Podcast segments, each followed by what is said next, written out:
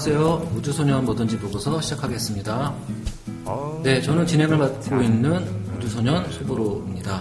오늘도 함께 하실, 해주실 패널 분들 나오셨습니다. 안녕하세요. 안녕하세요. 안녕하세요. 안녕하세요. 네, 오랜만에 다들 인사 좀 해주시죠. 네, 그린프리입니다.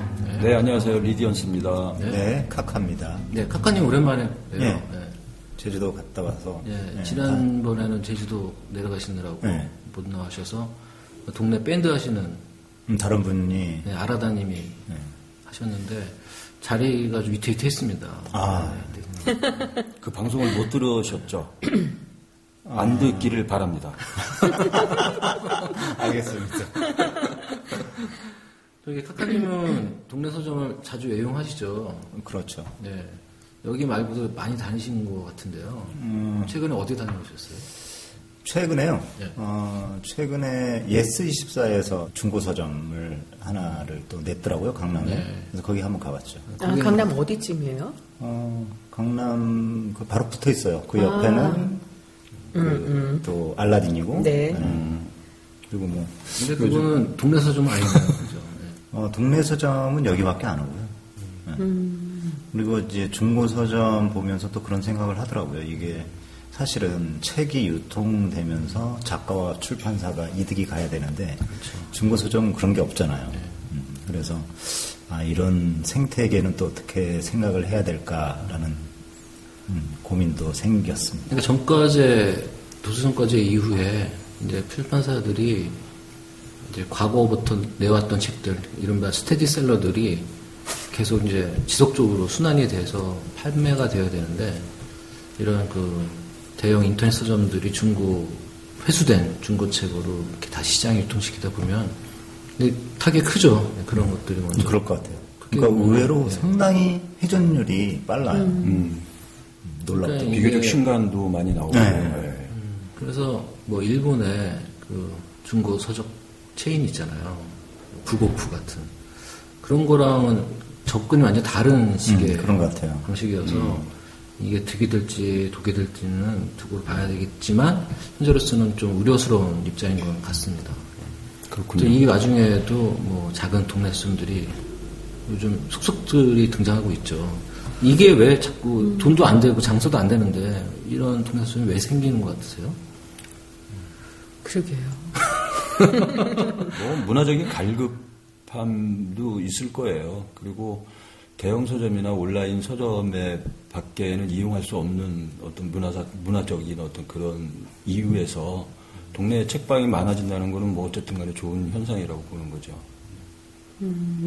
문화를 동네에서 어, 향유할 수 있는 가장 사람들에게 친근한 것 그렇죠. 아닐까요? 예. 가장 가깝게 네. 할수 있는 그런 방법이 있지 않을까 그런 생각을 합니다. 저는 그 동네 서점 지도라는 걸 한번 받아서 봤는데 네, 네, 네. 서울시를 이제 대상으로 했지만 이렇게 쭉 봤더니 음, 성북구 쪽에 많이 몰려 있더라고요. 그리고 나서는 대학가 쪽에는 그렇게 동네 서점이 없어요. 특히 고대나 뭐 이런 쪽에는 동네 서점이 없더라고요. 그래서 어, 대학가 아니라, 앞에 네, 이렇게 대학가 어, 어, 아니라 없을까? 홍대나 연남도 예. 그쪽에 마포구에 많지 않나요? 마포구도 그렇지만 성북구가 요새 또 성북구가- 전략적으로다 그런지 서점들이 그좀 몰려 있더라고요. 성북구 그래서 대표적으로 어디? 아, 그렇게 물어보시면 아니, 한 것을. 근데 좀, 네. 물어봤더니 그또 이런 대답도 했어요.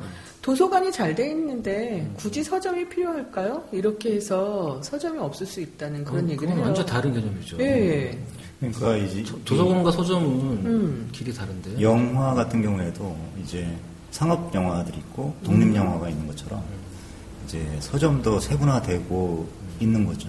그러니까 예전에는 그런 게 없었었는데 서점들이 굉장히 대형화돼 가면서 독립 서점에 대한 욕구들이 있는 겁니다. 그러니까 저는 그렇게 생각하는데 네. 네, 맞아요. 그 네. 굉장히 그, 그 정보도 홍수고 그런데 이 대형 서점에서 볼 수 있는 책들을 동네 서점에서는 참 보기 힘들거든요. 네, 네.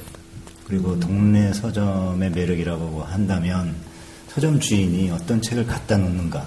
어. 그렇죠. 그렇죠. 지난번에 얘기했던 대단히 큐레이션에게는 그런 것도 있는 것 같아요. 책을 제안하는 어떤 그런 방법에 있어서 동네 책방이 그런 역할은 충분히 더 잘할 수 있지 않을까. 그러니까 좋은 책인데 그 이른바 그 베스트셀러에 못 들어서 판매가 그럼요. 안 되는 책들을 발굴해서 네, 발굴해서 제안을 해주는 역할도 해줘야 네, 되는 거죠. 맞습니다. 그래서 도쿄 갔을 때 되게 수년 전이긴 했지만 키치조지에 갔을 때 일부러 그쪽에서 유명한 책방을 갖다 검색해서 간 적이 있어요. 근데 거기는 주로 1인 출판하는 그런 책들을 갖다 놓는 서점. 네. 그렇다 해서 뭐 크지도 않아요. 근데 아주 작은 곳인데도 거기는 정말 한두 사람만 사볼 수 있는 그런 책들이 꽂혀 있더라고요. 네. 그래서 어, 이거 되게 부러운 서점이다 그랬거든요.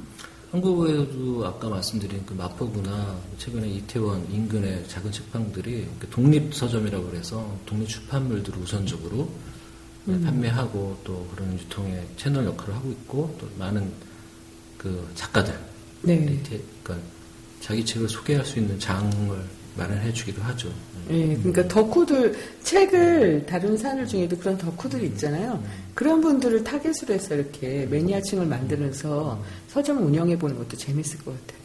근데 그런 생각도 들어요. 이제 그 영화 같은 경우에는 어, 독립 영화에 출연하는 어, 배우들, 네. 그러니까 독립 영화, 그러니까 상업 영화를 감독하지만 어, 자기 원류가 어, 독립 영화라고 생각해서 독립 영화를 다시 한번 찍기도 하고 그러면서 자기의 어떤 정신 세계나 이런 걸 가다듬기도 하는데 그러니까 서점이나 출판사도 그러했으면 활성화가 더 되지 않을까. 왜냐하면 지금은 그러니까 상업 출판사 하는 저자와 이런 사람들이 이제 독립 출판사 쪽으로는 참 오기가 힘들거든요. 물론 작가들이 그렇죠. 네. 상황이 열악하기도 하지, 하지만 그럼에도 불구하고 이거를 넘나드는 이런 가교가 있었 으면 훨씬 문화적으로 풍부해지지 않을까라는 생각을 하게 됩니다.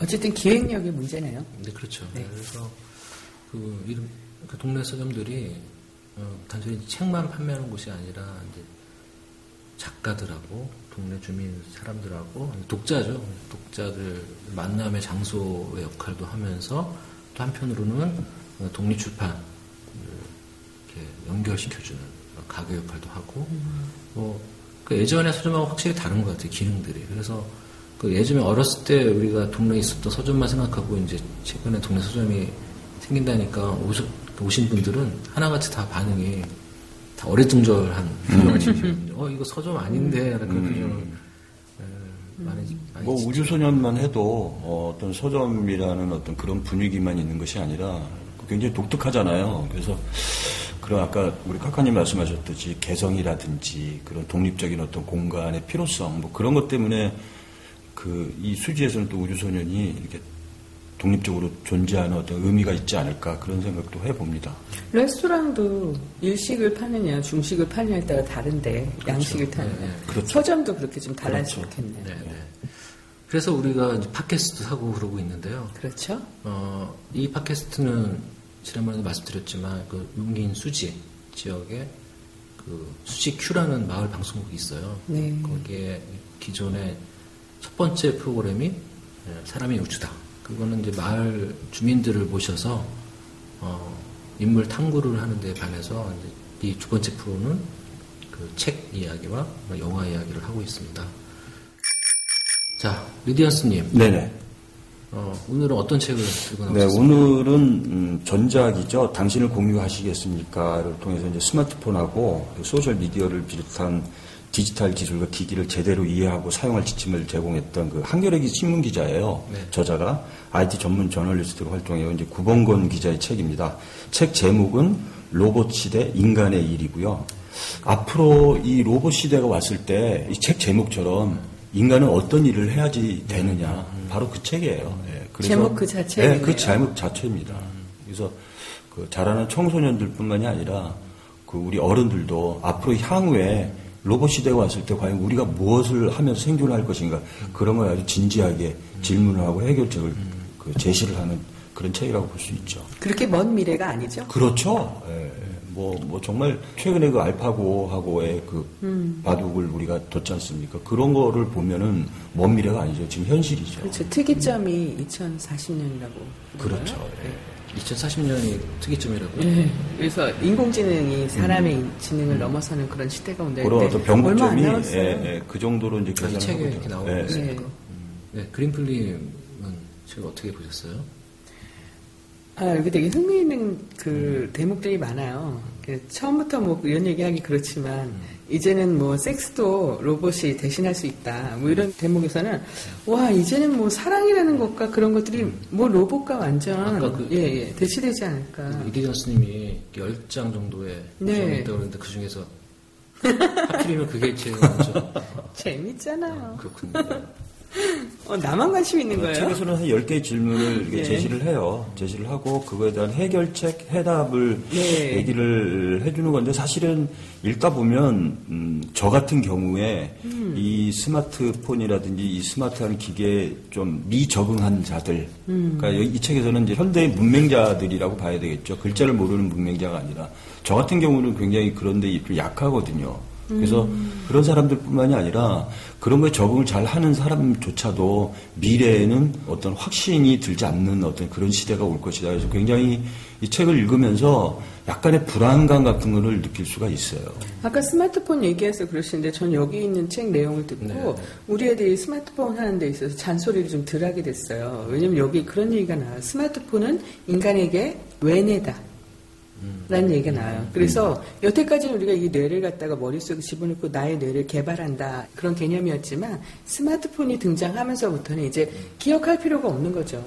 마치 외장 하드처럼. 네, 우리가 가- 예. 밖에 가지고 있는 뇌라는 뜻으로 외뇌, 바깥 네, 네, 네. 쓰는 뇌라는 이름으로 사용을 하고 있죠. 그러니까 스마트폰이 얼마나 우리한테 귀중한 존재가 되는가. 그러니까 저희 애가 이렇게 스마트폰을 하고 있으면 그래 외뇌 활용을 잘하고 있구나.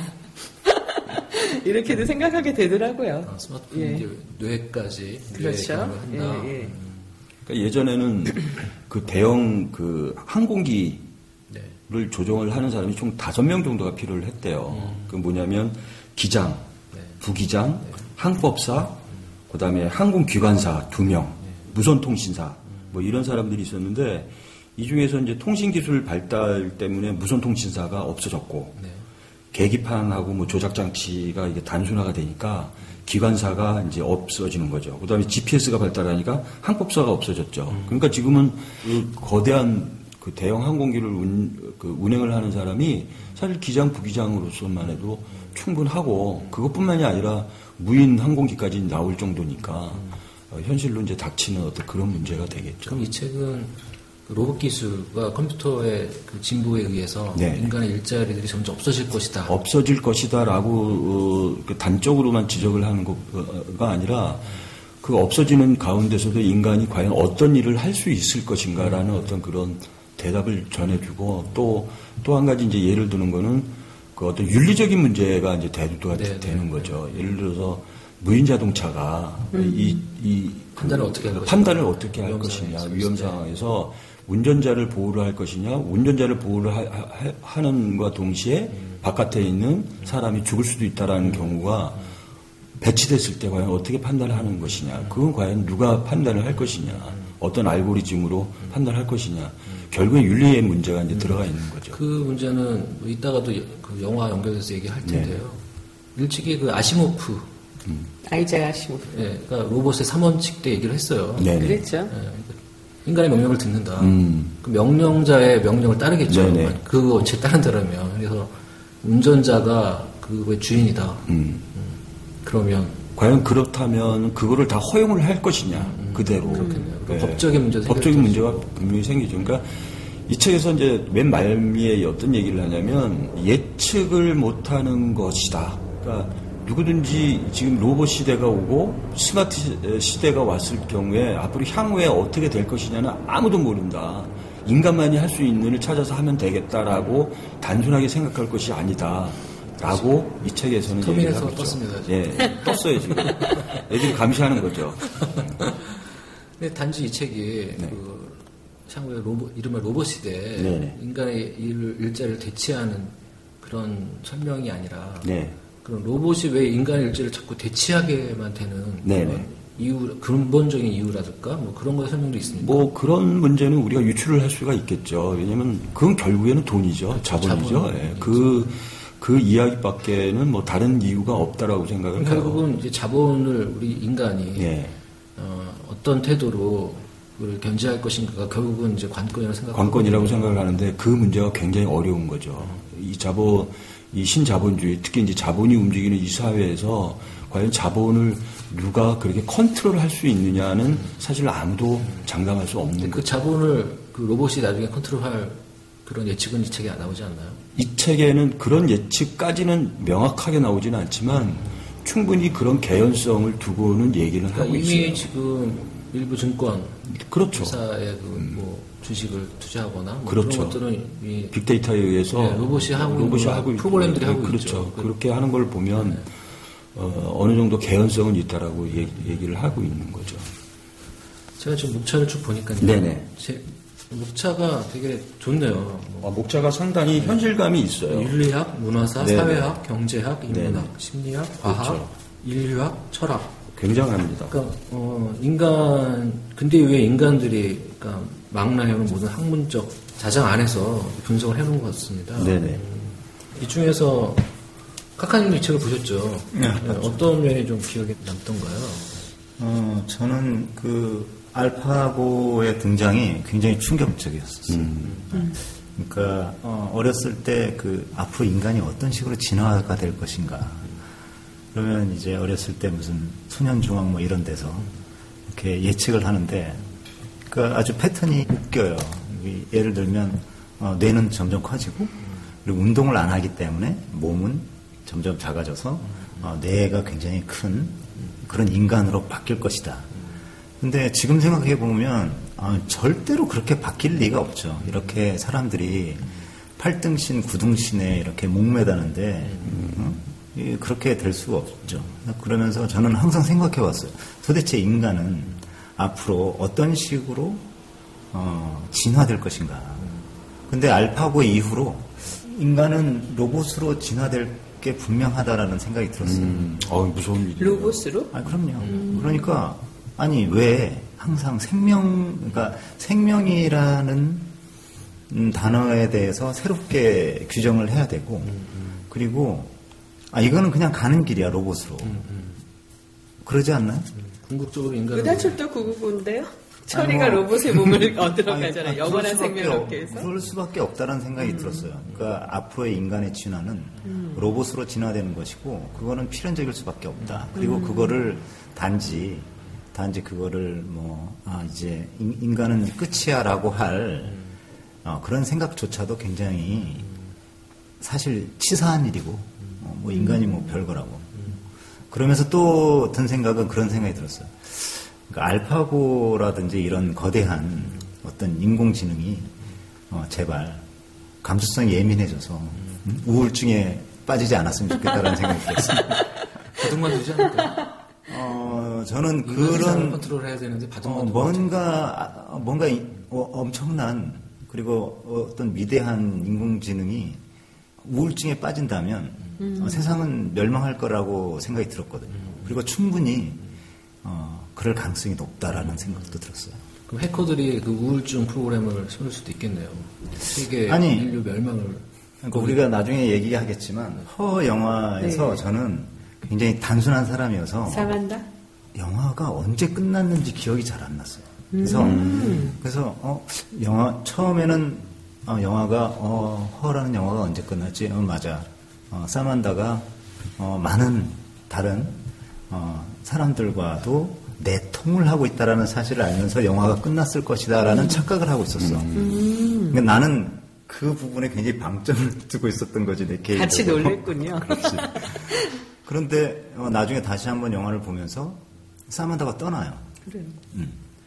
아, 그걸 보면서 인공지능도 사람과 같이 생각을 한다면 인공지능도 허무주의에 빠질 가능성이 대단히 높다라는 생각이 들면서 좀 암울해지긴 했죠.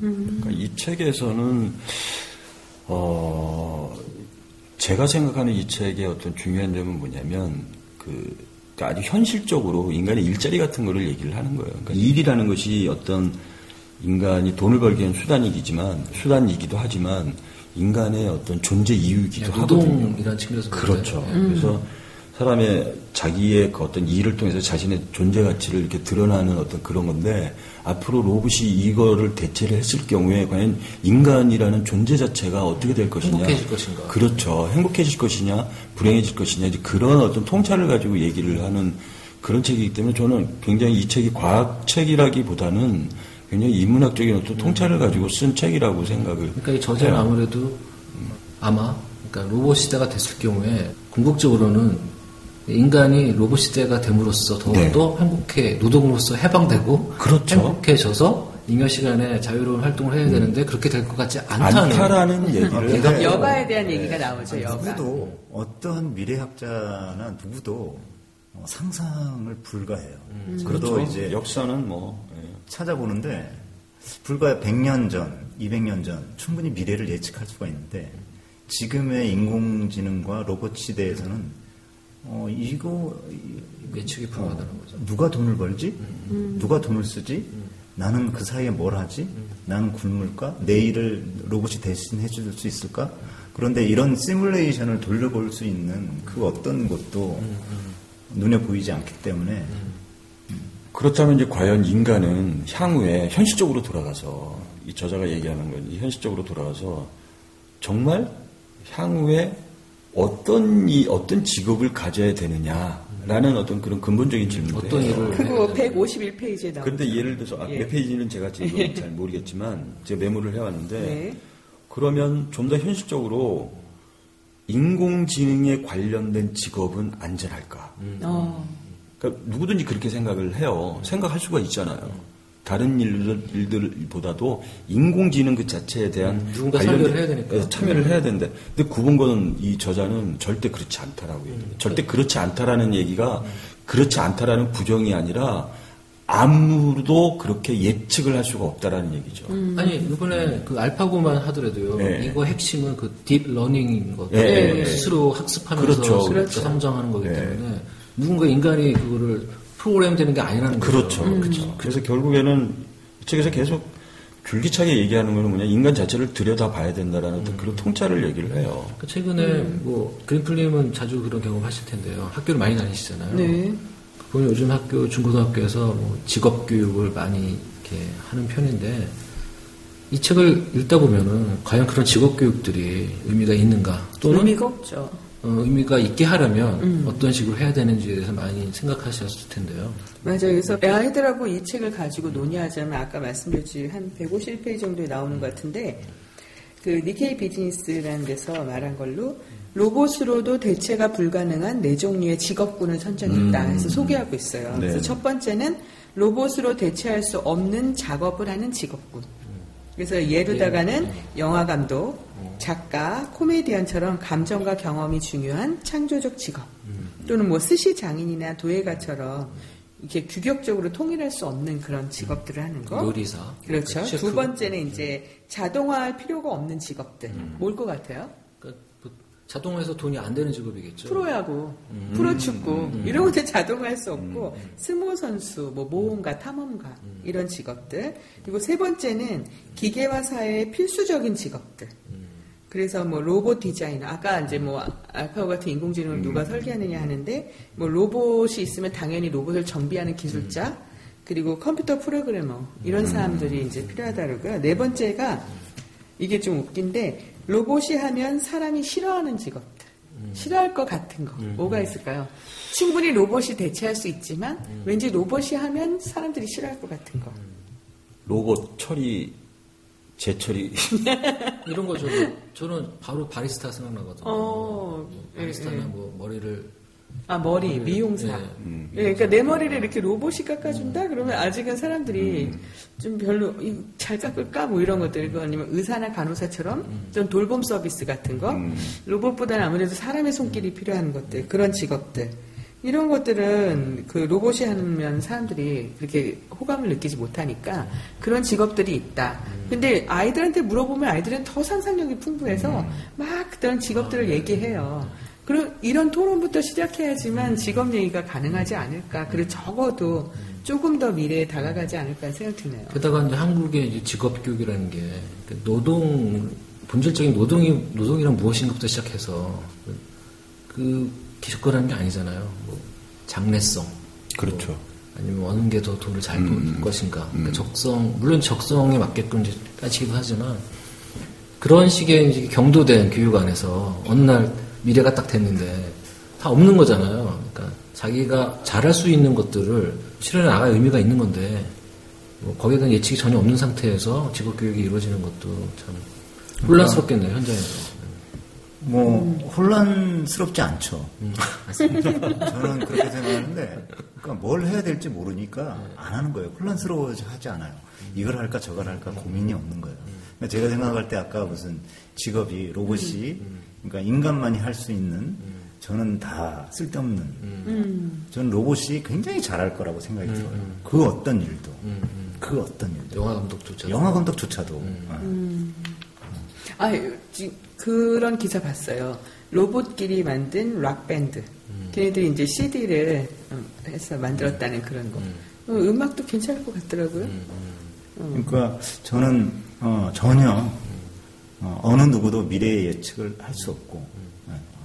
그래서 이제 걱정되는 거는 이제 후손들이지 당장에 영향을 미칠 우리 PD님부터 시작해서 우리 아이들 네.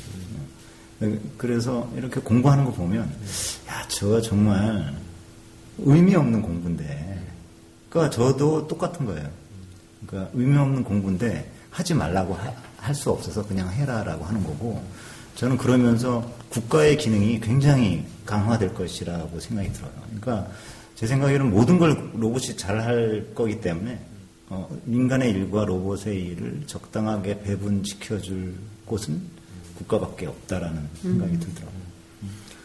그 미래의 그 암울한 그 디스토피아를 그린 그 SF 영화를 보면은 그 로봇들이 등장하거나 그 어떤 통제된 프로그램이 가장 효율적으로 작동하는 게 인간 멸망이지. 그러니까 그거 방- 방금 말씀하신 국가기관들이에요. 네, 그렇죠. 경찰이라던가 그걸 장악할 수 있는 자본과 힘이 있어야 되니까. 뭔가 인간을 통제하고 컨트롤하고 그런 일 부분부터 이제 로봇화가 되는 거죠. 그래서 뭐 로봇값부터 많잖아요. 그렇죠. 근데 이게 한편으로는 상당히 공포스러운 이유가 뭐냐면, 어, 예전에는 나를 억압하던 지배 계급이라고 친다면, 지배 계급을 어, 무너뜨리면 뭔가 세상이 달라질 것이다. 라는 기대감이 있었는데, 이거는 로봇 시대의 최상위층인 인간조차도 로봇과 인공지능을 안 두려워하겠어요?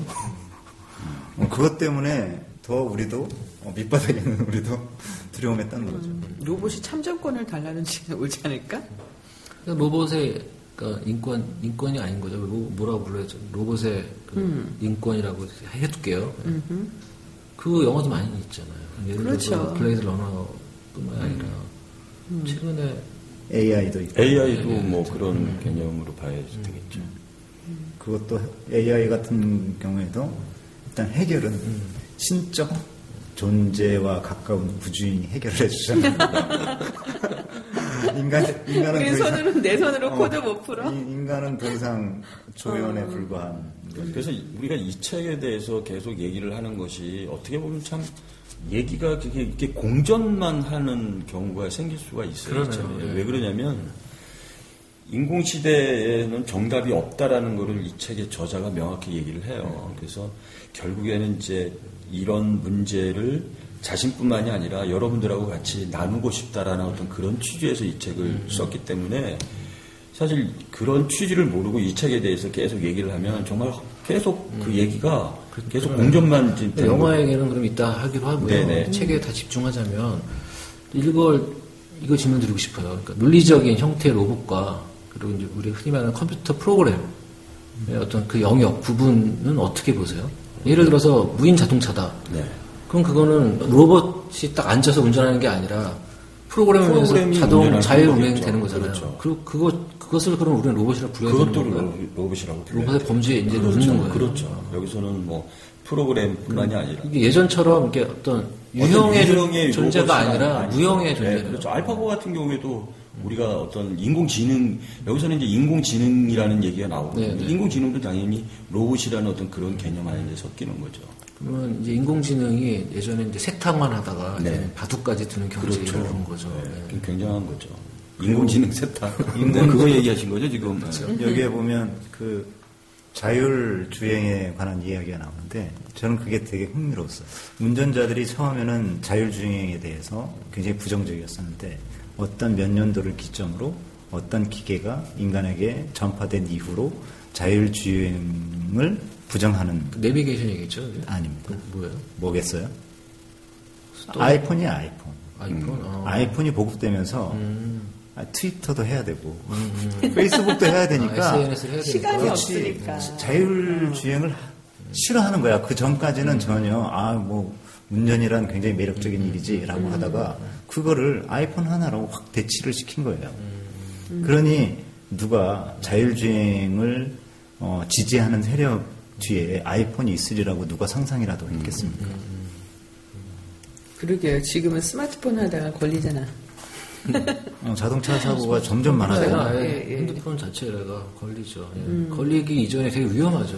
아까 소보루님이 말씀하신 그 프로그램과 로봇의 개념이 아마 여기에서도 그런 게 나올 거예요. 아까 제가 처음에 뭐가 제일 재밌었어요 했을 때 섹스 로봇 얘기했는데 그것과 함께 반려 로봇이라고 그래서 그 개, 개조차도 그 반려견처럼 반려 로봇을 너무나 이렇게 자기의 한그 식구처럼 받아들여서 합동 장례식까지 한 얘기가 여기 나오거든요. 그리고 또 그 섹스 로봇 때문에 어떤 사람은 섹스 로봇 금지 운동까지 펼쳤다 이런 얘기 나오면서 오히려 그것이 사람을 자유롭게 해줄 것 같지만 오히려 그것이 더 여성하고 아동을 성적으로 학대하거나 그러는 것에 배경이 될 수 있다라고 그런 얘기가 이런 데서 나와요. 그래서 어, 그걸 보면서 왜 그 SF물에 보면 많이 나오잖아요. 그 음, 로봇이 그런 쪽으로도 이제 종사하는 직업군으로 나오는 것들. 음, 그럴 수 있죠. 그죠? 예. 실제로 그 지금 이미 과거에 예전부터 그 반려 반려견까지는 아니고 페트에 대한 건 맞아요. 있었죠. 우리 뭐 다마고치 기억나시죠? 네, 지금 네, 네. 다마고치 예, 그 생각나죠. 프로그래밍에 네. 불과하지만 같은 개념이고요. 그게 한 15년 전에 일본 소니에서 아이보라는 그 로봇 강아지를 만든 네, 게 있어요. 인터넷도 맞아요. 되고 네. 음. 일정한 명령에 따르고 길들일 수 있고 물리정도까지 된 거죠. 그게 뭐 최근에는 이족 보행 뭐 혼다에서 만든 아시모인가요? 아시모 로봇까지 만들어졌는데 이족 보행하는 자체가 예전에는 정말 불가능한 영역이었거든요. 왜 그러냐면 우리는 사람이 걷는다는 게 굉장히 간단한 운동으로 생각하지만 이 수많은 메커니즘이 예, 뇌에. 작동하는 거죠. 그렇죠, 그렇죠. 넘어지지 않기 예. 위해서. 근데 사람에게 쉬운 일이 로봇한테는 어렵다. 네, 이것을 계산하는 그 프로세스가 없었던 거예요, 그 당시에. 근데 이게 이제 진보하면서 이제 가는, 걷게 된 거죠. 그러다 보니까 이제 로봇과 어, 아까 얘기한 생체의 경계가 점점점 사라지게, 없어지게 되고, 마- 예를 들어서 아까 카카님 말한 것처럼, 어, 장애인들, 불편하신 분들을 생체식 예, 생- 생체이식이 되는 거죠. 그렇죠. 불편한 다리를 대체한다고 한다고. 그게 이제 아- 아, 내장 기관까지 가겠죠. 그렇게 되면은 정말 영역이 없어질 수도 있겠네요. 근데 어, 이 책에서 제가 목 잡았을 때 이제 저는 당장 제일 먼저 눈에 들어왔던 게 뭐였냐면 자동 번역이에요. 자동 번역. 거기서 어떻게 얘기를 하고 있죠? 자동 번역에서는 아직까지는 한계가 있다라고 얘기를 해요. 그 감정선이라든지 감정 처리라든지 뭐 이런 거에 대해서는 사실 굉장히 그 또 각각의 그 언어가 가지고 있는 뉘앙스, 메타포 이런 것까지는 현재 저는 사실 못 하는데 그 뭐 앞으로 자동 번역이라는 것이 제 생각인데요. 어느 정도 한계에 직면하지 않을까? 어느 정도까지는, 그러니까 어느 정도까지는 발전을 한다고 하더라도 정말 인간이 가지고 있는 어떤 그런 미묘한 감정까지도 표현할 수 있는지는 사실 의문이라고 생각을 여기 하는데. 얘가 나오죠. 네. 오빠는 내가 왜 화났는지 몰라? 그렇죠. 이런 네. 그런 것들. 같은 언어를 쓰는 사람이 조차도 또 조차도 소통이 안 되는데. 과연 네. 외국어를 갖다가 근데 저는 또 달리 생각하는 게 알파고와 그 바둑을 뒀을 때 많은 인간들이 저 왜 저걸 뒀을까 이해를 하지 못했잖아요. 그렇죠. 아니 네, 왜그 저걸 수를 뒀을까? 왜 뒀을까? 어, 네. 저거는 그런데 요즘 그 같이 바둑을 뒀던 그 누구죠? 이세돌. 어, 이세돌이 그 알파고처럼 둔다고 그러더라고요. 진짜요? 그래서 사람들이 야 이거는 이세돌이 제가 알파 알파고의 세계까지 넘나들었구나. 그러니까 야 저거는 어, 이제까지 그 수천 년 동안에 이한 번도 안 둔 돌인데 그걸 두다니 마찬가지인 것 같아요. 우리가 아, 아. 그거는 인간의 영역에 못 따라올 거야라고 하지만 알파고는 음? 알파고 나름대로의 세계에서 그렇게 나가고 있을지 모른다라는 생각을 하게 되는 거죠. 그럼 인간이 복잡 미묘한데 복잡은 인공지능이 해결해야 돼 미묘는 해결할 수 없다고 생각했지만 미묘조차도 해결할 수 그렇죠. 있다는 이건 거죠. 알수 없는 세계라는 거지. 그러니까 오. 저는 이건 또 다른 얘기인데 저는 항상 그 생각을 해왔었어요. 사람들이 야, 결혼한 게 좋아, 결혼 안 한 게 좋아. 알 수 없는 거예요. 음. 어떻게 알겠어? 그런데 사람들은 계속 예측하고 하지만 해봐야지. 저는 근본적으로 양쪽 다 경험할 수가 없어요. 맞아요. 지금 제가 아까도 계속 한 두 번 얘기를 했는데 이 책에서 계속 불기차게 얘기하는 게 아무런 미래를 예측을 할 수가 없다. 과연 우리가 경험하지 못한 어떤 그런 거기 때문에 절대로 그 이렇게 예측을 못하는 사회다 시대가 될 것이다라고 얘기를 어, 하는 거죠. 그래서 결국에는 이 책에서 계속 얘기를 하는 건 뭐냐면 인간이란 무엇인가에 대한 어떤 근본적인 물음으로 되돌아가서 우리가 그런 문제를 고찰을 해보고 로봇 이야기를 하고 있지만 결국은 인간, 결국엔 인간을 인간의, 돌아가 인간의 얘기를. 하고 네. 있죠. 마지막 부분에 그래서 퓨리셔 상탄 그 네, 네, 네. 시인의 얘기로다가 예. 끝내죠. 네네. 예. 인상적이긴 했는데 글쎄 이게 해결책이 될 수 있지 모르겠네요. 거기 보면 퓰리처상을 받은 미국의 시인 메리 올리버는 이렇게 말한다. 네네. 이 우주에서 우리에겐 두 가지 선물이 주어진다. 사랑하는 능력과 질문하는 능력. 그 두 가지 선물은 우리를 따뜻하게 해주는 불인 동시에 우리를 태우는 불이기도 하다. 그래서 인간한테는 끊임없는 호기심만이 로봇, 로봇을 상대로 살아남을 수 있다라고 얘기하는 것 같아요. 그러니까 그 감정과 호기심 이것만이 인- 인간이 가진 거는 감정과 호기심인데 그 과연 로봇은 그런 것까지 따라올 수 있기가 어렵다라고 얘기를 자만심이 아직은 네, 있는 거죠. 자만심이. 있는데 우리 집 예. 강아지만 해도 얼마나 항구심과 호기심이 많은데 그걸 인간의 것이라고 단정 지을 수는 없지. 근데 어쨌든 그것을 인간만이 로봇이 가지지 못한 인간만이 가진 두 가지 선물이라고 얘기를 하기 때문에 아직 우리가 굉장히 그 책을 고세대라서 읽으면서 그 시를 읽으면서 어, 굉장히 마음의 위안을 얻는 거는 또 사실이죠. 그 어떤 두려움 뭐 이런 거를 좀 깨끗이 씻어내는 어떤 그, 아 결국엔 인간이구나. 결국엔 인간으로 돌아갈 수밖에 없구나라는 어떤 그런 자각을 할 수 있는 시인 것 같아요. 네. 인- 그 로봇이 대 인간의 일, 그 어크로스에서 나왔고요. 네네. 구건권 기자님이 쓰셨고, 부제가 이거네요. 인공지능 시대를 살아가야 할 이들을 위한 안내서. 네. 네, 여러분들 이 책 한번 관심 갖고 읽어보시고요. 그 리디언스님이 말씀하신 것처럼, 그, 결국은 인간에 대한 책이다. 라는 생각을 가지고, 한 번쯤 생각해 볼 때가 된 게 아닌가 생각이 듭니다. 네네. 자, 그러면 책 얘기는 이 정도로 마무리하고요. 네네. 네네. 그러면 이어서 어, 영화 얘기로 들어가도록 하겠죠. 음, 그냥 그냥 이 로봇과 연계된 이야기를 해볼까요? 아, 네, 네, 좋은 것 같아요. 어때요? 그 로봇과 관계된 영화들 보면 로봇에 되게 온정적이죠.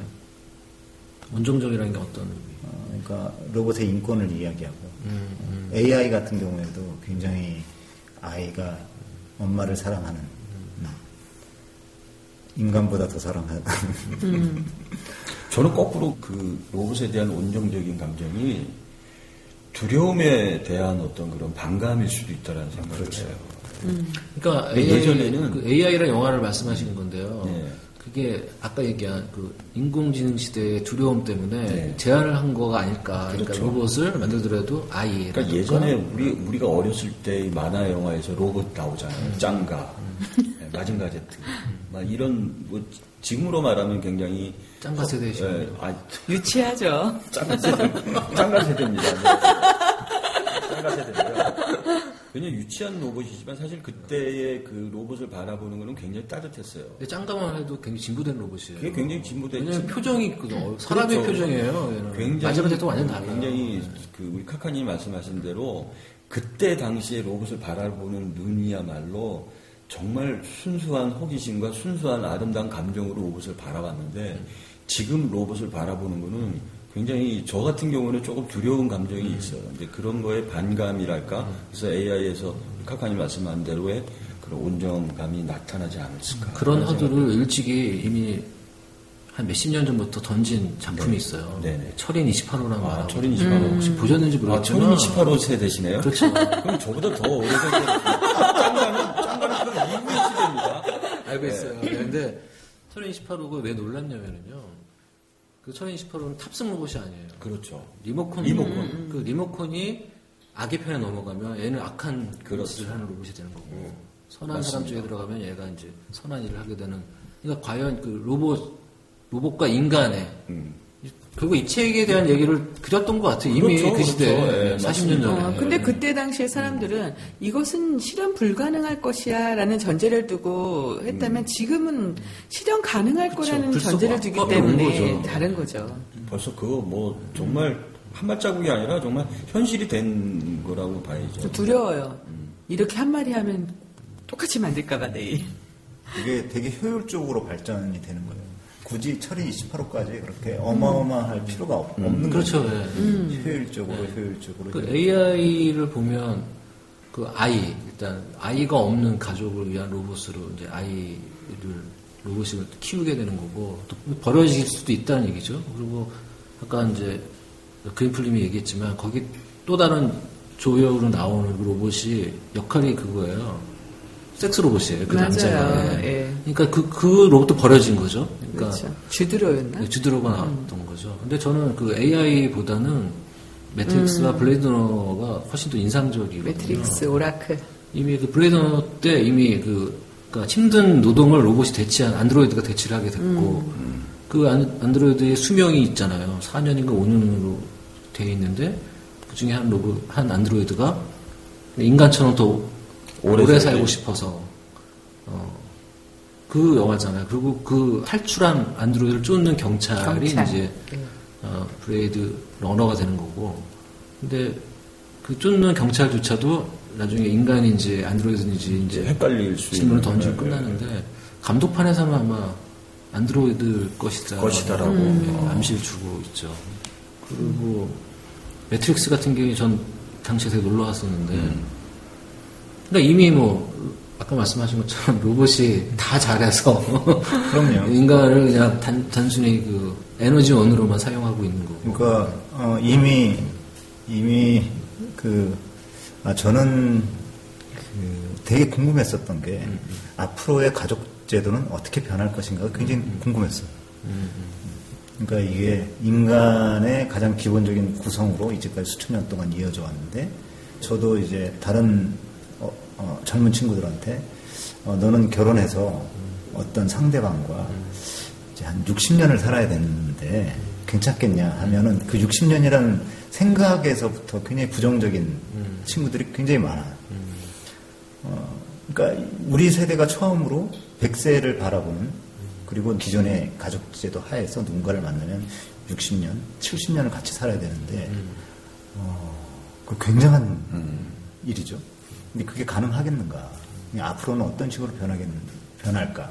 그리고 유럽에서는 뭐 가족제도가 약간 바뀌면서 그런데 어, 가족제도가 어떻게 바뀔까 되게 그 궁금했었는데 이 로봇이 들어오면서 인공지능이 들어오면서 굉장히 파괴적일 수 있다라는 생각이 들었어요. 그러니까 아까 섹스돌도 굉장히 중요한 문제예요. 어. 그러니까 요즘 연애들 안 하잖아요. 음, 돈도 없고 피곤하고. 음? 어, 그런데 너무나도 손쉽게 섹스를 할 수 있는 대상이 있다라고 한다면 저는 비싸지 않을까요? 고가의 로봇일 거 아니에요. 아니, 상용화가 개- 그거를 2025년이라던데. 예, 예, 개발을 하고 개발을 하고 하면은 사실은 예, 충분히 경쟁력이 있지 않을까. 아, 경쟁이 있죠. 경쟁력이 있대요. 로봇의 장점이 근데 사람이. 그러니까 사랑을 하고 연애를 하고 음. 같이 살게 되는 그런 일련의 과정들이 단순히 성적인 만족 때문에 하는 게 아니잖아. 인간이라는 존재 자체가 서로 다투기도 아- 하고 그래서 미래 세대가 미래 시대가 암울을 하다 무섭다 두렵다라는 어떤 그런 개념이 나오는 거죠. 사실 우리가 말하는 어떤 섹스라는 개념은 사랑이 결부가 돼야지만 그게 완성이 된다라고 여태까지 생각을 해왔는데 과연 인간 생활에 있어서 어떤 그런 사랑이라는 그런 감정이 반드시 필요하냐라고 그 구체적인 그러니까 그 사랑과 섹스가 별개의 문제가 돼버리는 거죠. 돼버리는 거죠. 그러니까 얼마나 그게 그게 그런 그 어떤 비극적인 너무 좀 심하지 않나 시- 심하게 말씀 그럼 그 자기가 내가 오늘은 어 이런 여자랑 섹스를 하고 싶어. 내일은 저런 여자랑 섹스를 하고 네. 싶어. 남 여자도? 어, 나는 오늘 오늘은 어 원빈하고? 뭐 충분히 그렇게 가능하기 때문에. 그러니까 가상 현실 그래서 제 친구는 제 친구는 어, 굉장히 심각하게 우리도 이제 친구들 만나서 이 얘기를 하는데 어, 가장 화두가 되는 게 섹스 로봇이 어떤 친구는 굉장히 보수적인 친구인데 나는 인공지능의 로봇이 인간의 형태인 거를 나는 절대 반대한다. 어, 이 친구는 한 번도 시위에 나간 적이 없는 친구임에도 불구하고 어, 그런 일 벌어진다면 나는 발벗고 어, 이건 인류의 종말이라고 생각을 한다. 인간의 형태를 가진 근데 이미 지금 뭐 그런 식으로 나오잖아요.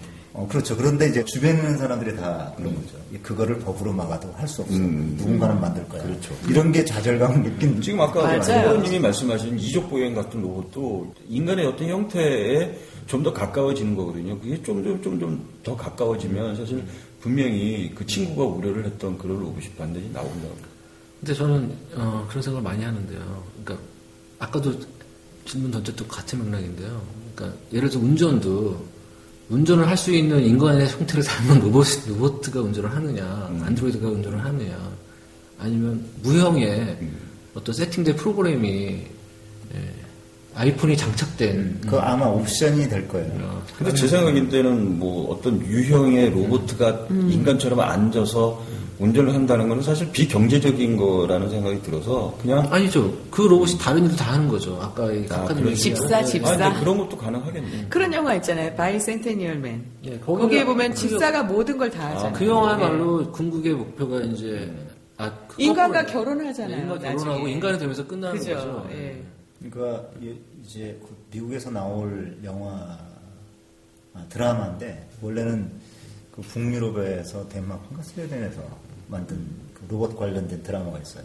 그거 보면서 굉장히 놀라웠습니다. 그러니까 어, 어떤 제목이 뭔가요? 글쎄요. 근데 거기에 나온 게 어떤 가정에 그 가정은 아, 로봇이 싫어. 어, 다른 집은 로봇을 쓰더라도 우리는 쓰지 않아. 그런데 우연하게 로봇이 들어오게 돼요. 아, 그 여자 로봇 들어오는 거 아닌가? 예, 그래서 내 남편이 이제 부인이 워낙 로봇을 싫어해서 내 남편이 일주일만 써보자고 제안을 해요. 그리고 다음날 아침에 모든 가족들이 놀라. 아, 나 본 것 같다. 오늘 누가 생일이야? 엄마가 한 번도 차려주지 그렇지 않은 밥상이 막 나오고. 밥상이 나온 어, 거지. 그리고 생각해 보면 어, 내가 어, 지금 우리 부모들이 연로한데 부모를 모신다라는 게 굉장히 힘든 일이에요. 그리고 수명이 지속되면서 길어지면서 뇌 관련 질환들이 굉장히 많아지고 있는데 어, 내, 내가 만약에 그런 질환에 걸렸다 하면 내 자식한테 나를 케어해 달라고 얘기할 수가 없지. 그러니까 로봇에 기대는 거는 당연한 일이고 그런 식으로 계속 발전을 해 나갈 거예요. 그러니 어, 우리는 어떻게 그 인간됨을 유지하면서 살 것인가라는 철학 문제에 봉착하게 될 텐데 저는 그 철학조차도 인공지능이 훨씬 더 그러니까 결국 이거는 그 시대가 되더라도 그 자신이 그러니까 하기 힘든, 하기 싫은 또는 그런 노동을 로봇에 대체할 만한 그 어떤 자본력이 있는 인간들은 그렇죠. 그걸 누리는 네, 거고 그렇죠. 그렇지 못한 사람은 로봇과 똑같이 계속 노동을 해야 되는 거죠. 그러니까 드라마에서도 언급했지만 제일 먼저 나온 게 이제 가사 노동을 했다는 거잖아요. 그 로봇이 그 말씀 아닌가요, 그죠? 네. 그런데 그런 생각도 해요. 그래서 한편으로는 그래 인간 이거는 궁극적으로는 인간과 인공지능 로봇과의 문제가 아니다. 어. 그들끼리도 싸울 것 같아요. 음. 아니 소브로님 말씀하신 대로 자본의 문제가 들어가지 않을 수가 없어요. 그래서 항상 SF 영화를 보면은 그 국가라는 개념보다는 어떤 기업이 지배를 해요, 그렇죠. 그 사회를. 네, 맞아요. 다 회사입니다. 그 블레이드 러너도 마찬가지고 다 그렇죠. 항상 음모론이 있죠. 그런데 그런 생각이 들어요.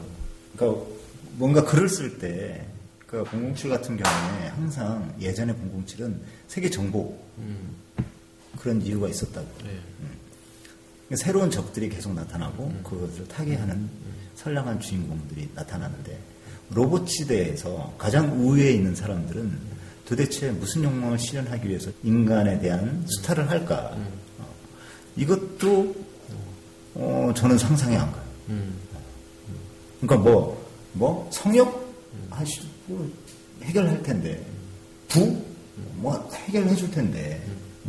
그러니까 어떠한 가치를 가지고서 인간이 인간다움을 이렇게 발휘하면서 살 것인가도 의문인 거죠. 저는 이렇게 생각해요. 그러니까 인공지능이 점점 발전해서 인간의 모든 패턴들을 익히고 나면 얘가 지배를 해야겠다는 욕망보다는 얘네들을 좀 효율적으로 그러니까 폴더 정리를 좀 해, 하고 싶은 거 있을 것 같아요. 정리, 정리 개념인데 인간을 받아들일 때는 그게 어떤 지배가 되고 우리를 죽이게 될 수도 있다는 거죠. 그러니까 그래서 그 효율성이라는 게 결국 이제 기업들이 추구하는 거거든요. 그래서 아까 터미네이터도 보면은 그 사이버다인이라는 회사가 이제 결국은 지구를 지배하게 되는 거고, 또 매트릭스도 마찬가지고 그 블레이드 러너도 타이렐이라는 회사 이름이거든요. 회사가 이제 지- 지배하고 공각기동대도 최근에 뭐 실사가 된다고 하는데 다 회사예요. 그러니까 회사가 뭐예요? 다 영리를 추구하는 기업이거든요. 그러니까 가장 로봇으로 대치를 해서 자기네 수익이 극대화되는 부분부터 아마 하겠죠. 예. 그게 이제 매춘 쪽에 어두운 자본과 결합됐을 때 그런 쪽으로 갈, 갈 것이고 어. 근데 그런 사회에 됐을 때 과연 인간성을 회복하고 인간성을 유지를 할수 예, 있는 그게 이제 화두가 될 수밖에 없는 거기 때문에. 그러니까 인간성이라는 것 자체도 어, 변질이 아니라 변화될 수 있다. 그러니까 인간이라는 게 이제 불완전한 존재가 불완전성이 인간이란 정체성을 그러니까 갖게 만들고 인간이 완성이 좀 불완전인 게 아닌가라는 생각을 하거든요. 근데 이거의 불완전성을 자꾸 로봇들이 완전하게 만들려는 하다 보니까 인간의 노예가 될 수밖에 없는 거거든요.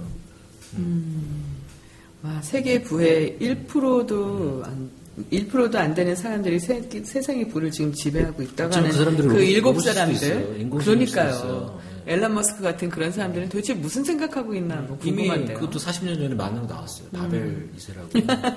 어, 그 세대이시군요. 바벨 2세. 네. 인간은 바벨 2세, 예, 바벨이라는 그 컴- 인공지능에 의해서 거죠. 그 컴퓨터를 바벨 2세 처음 알았는데 어, 개인 PC를 보고 굉장히 실망했었어요. 시시하게 생겼으니까. 바벨 리셋은 모든 걸 다 해줬는데 아니면 컴퓨터는 8비트 코- 그거 컴퓨터는 깔아야, 깔아야 되고 막. 어?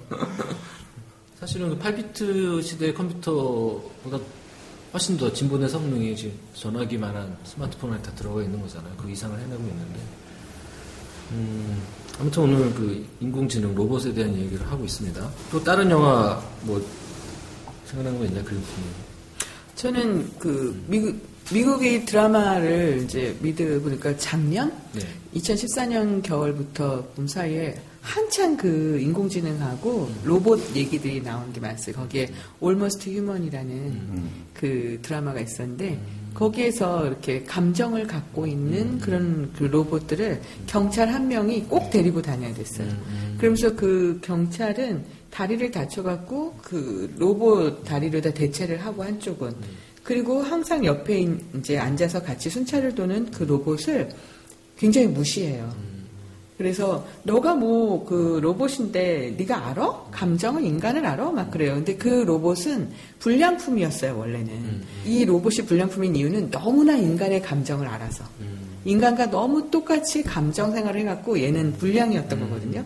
근데 얘를 살려내서 같이 다니까 얘가 막 아니라고 나는 인간처럼 자위도 할 수 있다. 뭐 이런 얘기를 해요. 그러니까 이 형사가 막 걔를 갖다 구박하는 거예요. 그건 너가 인간이 흉내내는 것 뿐이지 네 자체가 인간이 아니다. 근데 어느 순간부터는 형사도 얘를 인간처럼 대우하게 되는 그런 장면이 나와요. 그리고 그 드라마는 어, 굉장히 커다란 도시 안에 장벽이 있어요. 그래서 그 장벽 안쪽에 있는 사람과 바깥쪽에 있는 사람, 늘 어떤 영화나 다 그렇지만 바깥쪽에 있는 사람이 달라요. 그래서 바깥쪽에 사는 사람들은 그 로봇 세상의 혜택을 못 받아요. 그 경찰의 네. 그런 보호를. 근데 이쪽에 있는 사람들은 완벽하게 받죠. 그러면서 벌어지는 얘기였거든요. 그래서 그걸 보면서 아 정말 저거는 가까운 미래에 저렇게 될 것 같다.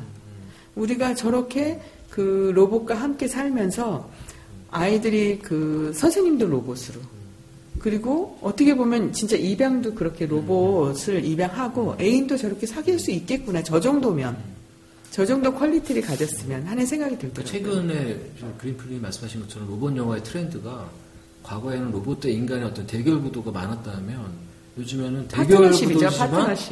계급별로 대치를 하는 거예요. 인간과 로봇이 한 편이 되고 저쪽에서 로봇과 인간이 또 세력이 있는 거죠. 그렇죠. 그러니까 예. 이게 어떻게 보면 지, 금 현, 이- 이 현- 인간 사회들의 어떤 계급이나 인종에 대한 어떤 그건 차별이나 투영이네요. 예, 그로 투영된 거죠. 이런 것들이.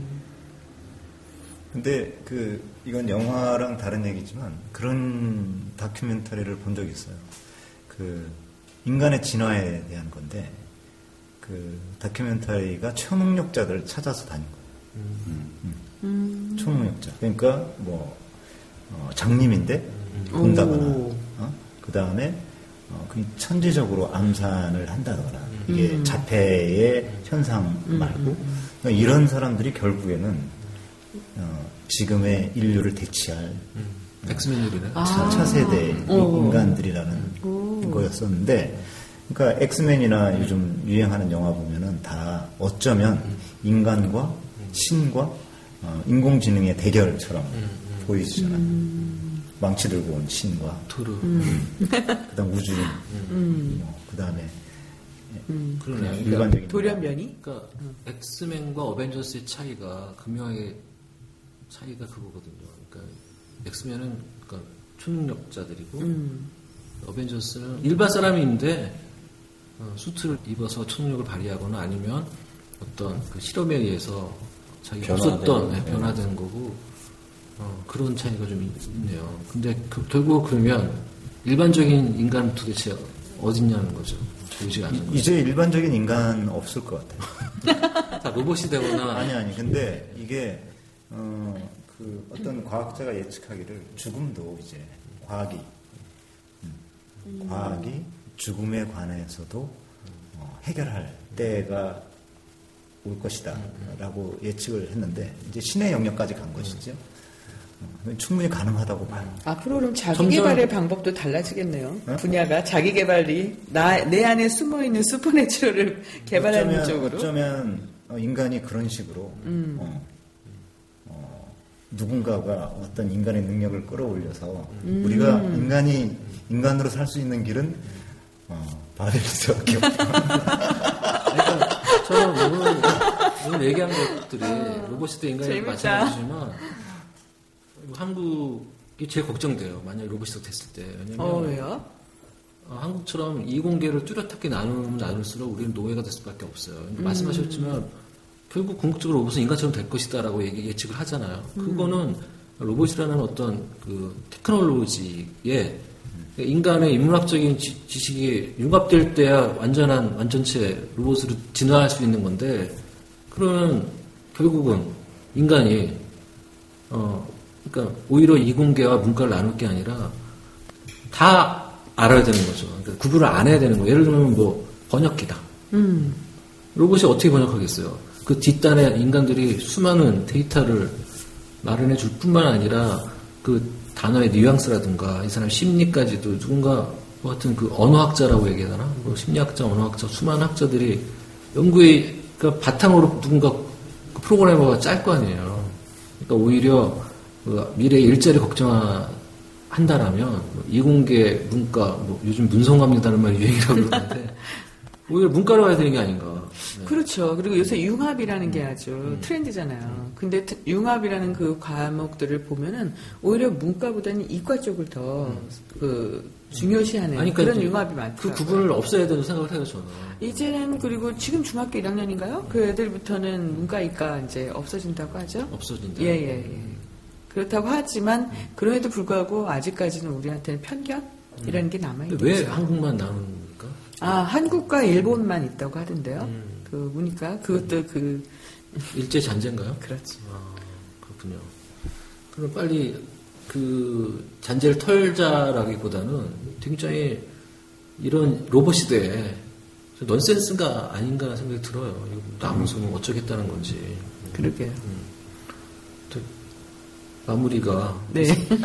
지- 진로가 진학 문제로 귀결되는 거야. 왜, 왜 그런 거? 결국 아니 뭐. 결국에는 뭐 예. 그 현실 세계의 어떤 반영이니까요. 다들 결국에는 우리 인간이 지금 우리가 가지고 있는 이 상황 자체, 우리 인간의 존재 자체 이걸 얘기할 수밖에 없으니까 결국엔 뭐 그리고 수많은 로봇. 영화들에 네. 그래서 우리가 배워야 될 거 하나 있어요. 그러니까 그 매트릭스에서도 이제 얘기를 하는데 인간이 어떤 균형을 위해서 그러니까 어떤 불안한 평화 협정을 맺잖아요. 그러니까 그런 거죠. 인간이 완벽하지 않다는 거, 음. 완벽하지 않은 거를 자꾸 어, 컴퓨터나 로봇에 대치하게 되는 순간 인간은 설당이 없어지는 거거든요. 그러니까 뭐 불안전해지자는 얘기가 아니라 정리가 좀 잘 안 되는데 아니 무슨 말씀인지는 뭐 제가 다 무슨 얘기- 아니 근데- 이해를 예. 어, 한국은 어, 살아남을 거예요.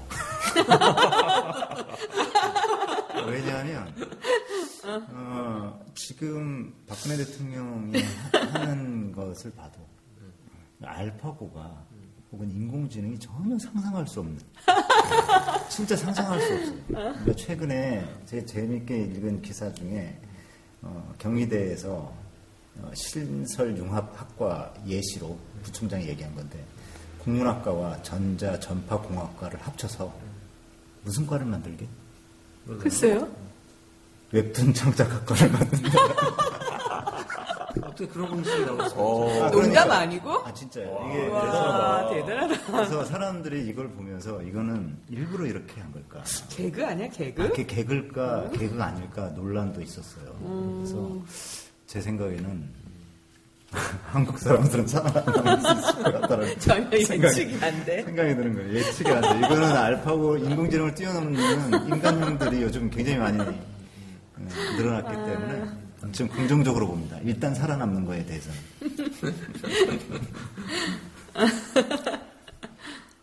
네.